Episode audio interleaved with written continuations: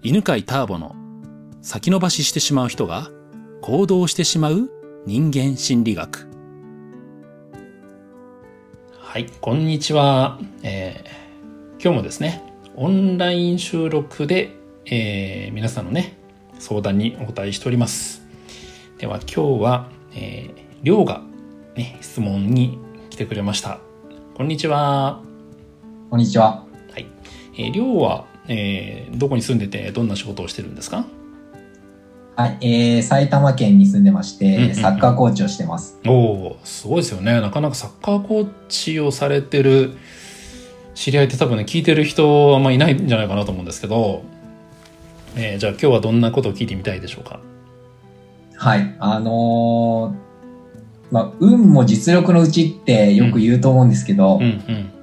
ターボさんがそういうことをこうどういうふうに捉えてらっしゃるのかなっていうのが聞きたくて、で、まあ、なんでそう思ったかっていうと、まあ、どこかこう、僕も自分のこう、なんか力とか力をなんか信じきれてないのかなっていうのを最近よく悩んでいて、はい。で、成功している人とかをよく拝見すると、まあ、すごくなんかご自身の強みとか、うんうん、そういうのをこうよく把握してらっしゃる方が多いのかなっていうところから、うんうん、なんかこう僕自身が、まあ、すごく今の、えー、仕事もそうですし、今こうして自分があるのもなんかどこかこうラッキーなところがあったりとか、うんうん、まあこういうふうに思うと、なんかそこがこう、まあ、運も実力のうちとは言うものの、うん、何かこう自分の、もっと自分の強みがああるはずだと思うんですけど、うん、何かこうそこに信じきれてないような自分もいるのかなっていうのがありまして、うん、はい。こうなんかタオボさんそういうのを聞いて、どういうふうに捉えてらっしゃるのかなとか、なんかアドバイスがあればいただきたいなと思う。なるほど。まあ、この質問初めてだな。はい、運も実力のうちというのを、聞きたいことってどういうことなんですかね？まとめると？で、えっと、はい、そうですね。その運も実力のうちっていう捉え方があるのであれば、うさなりの捉え方を知りたいのと、まあ、最終的には結局やっぱ自分の今のある自分を、まあ、信じきりたいというか、うんうん、強みをちゃんと見つけて、まあ、成功の方に、より成功の方に近づけていきたいというふうに思っているので、はい。じゃあその2つって感じですかね？そういうところがちょっと結びついてこういう疑問になったんですけど。なるほど、わかりました。はい。はい。じゃあですね、そう、運も実力のうちって考えてるかどうかっていうと、考えてないですね。っていうかな、運っていうもの自体がないんじゃないかなと思ってて。あまあ、運がいいっていうふうには思う時はありますよ。例えば、席空いてた運がいいぜと思う時はあるけど、それはなんか偶然なんですよね、自分の中の。うん。うん、あ偶然よかったよかったみたいな。だから、なんか、こう、だから自分は運がいいんだとかっていうことまでは最近は考えなくなりましたね。でも前はよく考えてた。へえああ。やっぱり自分は運がいいんだっていうのをよく確認してましたね。あうん。で、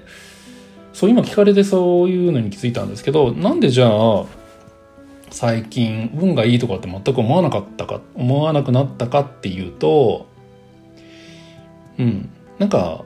運がいいとか、運が悪いとかはなんかどうでもよくなったからですかね。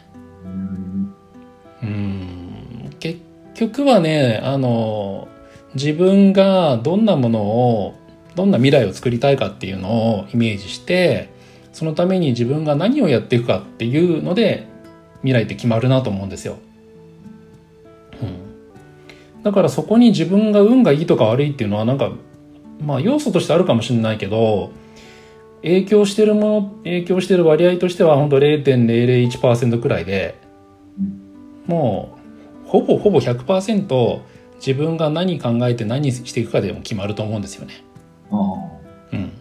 で、まあその中でいろんな偶然、ちょっとしたいいこととかあったりとか、うん、うん、ただその運がいいという、もしかしたら運がいいというのにね、あの、りょうさんが言ってるあの運がいいっていうのに入るかもしれないんだけどなんかこんなことやりたいなと思ってると自然となんか同じふうに思ってる人が集まったりとかするじゃないですか。あうんまあ、そういう、まあ、いわゆるシンクロニシティみたいなものっていうのは人間ってあの群れの動物だから自然となんかそういうこう脳波がシンクロするっていう状態をね心理学の実験でもあるんですよ。友達同士ってなんか同じこと考えたりとかするってよくあるんですよね、同時に。うん、だから人間は群れの動物だから、まあ、そういうのって何ていうのかな運がいいとかじゃなくてなんかこう人間が素晴らしいからそういうのは必然で起きるみたいな、えー、ふうに捉えてはいますね。なるほど。うん。だからっていうとねあの2つ目のその聞きたいことにも結びつくかなと思うんですけど、はい、うんあの何かの成功を作る時例えばまあネットで何か販売したいでもいいし自分のサッカースクールに生徒を集めたいでもいいんですけどそれってそのやり方とかそこまでの至るプロセスっていうのが自分の中で確立されていると運とかっていうのがほとんど関係なくなってくるんじゃないかなと思うんですよね。うん、例えば料理人って美味しい料理作る時って運は考えてないと思うんですよ。それ多分決まった手順を考えてると思うんですよね。なるほど。うん。最初になんかこういう下ごしらえして次にこういうふうに茹でてみたいな。うん、うん、運が良かったら美味しくならないかなと多分思い思わないと思うんですよ。うん、でも多分あの、まあ、俺なんかねその今コロナウイルスで料理とかねあのたまにするんですけど、はい、完全素人なんでちょっと運頼みなんですよね。もう何やったらどうなるか分かんないんでで今日実験が好きだからよくあの子供にねあのせがまれてパスタ作るんですけど、はい、試しになんかちょっと変えてみたくなるのね。試しにワイン入れようかなとか。エビ入れてみようかなとか。でもどうなるか分かんないから、運が良かったら美味しくなるんですよ。あ 大抵美味しくなくなっちゃうんですけど。で、あの、子供から不評買うんですけどね。うん。まあ、それは多分何をしたらこうなるっていうのがまだ分かんないから、経験してないから、料理に関しては。だから運動、運頼みになると思うんですけど、うん。その料理人みたいに繰り返しやっていくと、ね、あの、運というのがどんどんどんどんなくなっていっていくのが、まあ、自然なんじゃないかなと思うんですよね。うん。だから、りょうさんも多分ね、あの、今サッカー講師されていて、で、もう独立されてるんですよね。あ、今、一応所属してるクラブがあるので、あそうなんですね、雇われてはいるんですけど、うん、まあ今こうしてこういう立場、まあいろんなご縁があって、うんうんうん、まあここまで来れてるっていうことを、まあある意味感謝をしてるっていうところでもあるんですけど、素晴らしいですね。はい。そう思うと何かこう、ちょっとこう自分の、まあ、実力というか力っていうのがどうなのかなっていうか、なんかそういうところにちょっと不安を覚えるところもあるので。うん。まあ多分ね、これからもずっとやっていけば、こういう関わり方をしたらば、こういう話が来るとか、うん、こういう人間関係作っておくと、そこからこんなオファーが来るとか、なんかそういうのってどんどん確立されていくと思うんですよ。そうすると自然となんかこう運というのが、まあ、多分ねだんだん減ってくるんじゃないかなっていう気はしますね。うん、なるほど、はい、という感じでまあ話してみたんですけど感想を聞かせてください。あのそうですね案外なんかこうそういう偶然じゃない何かやっぱ必然性がどっかに含まれてる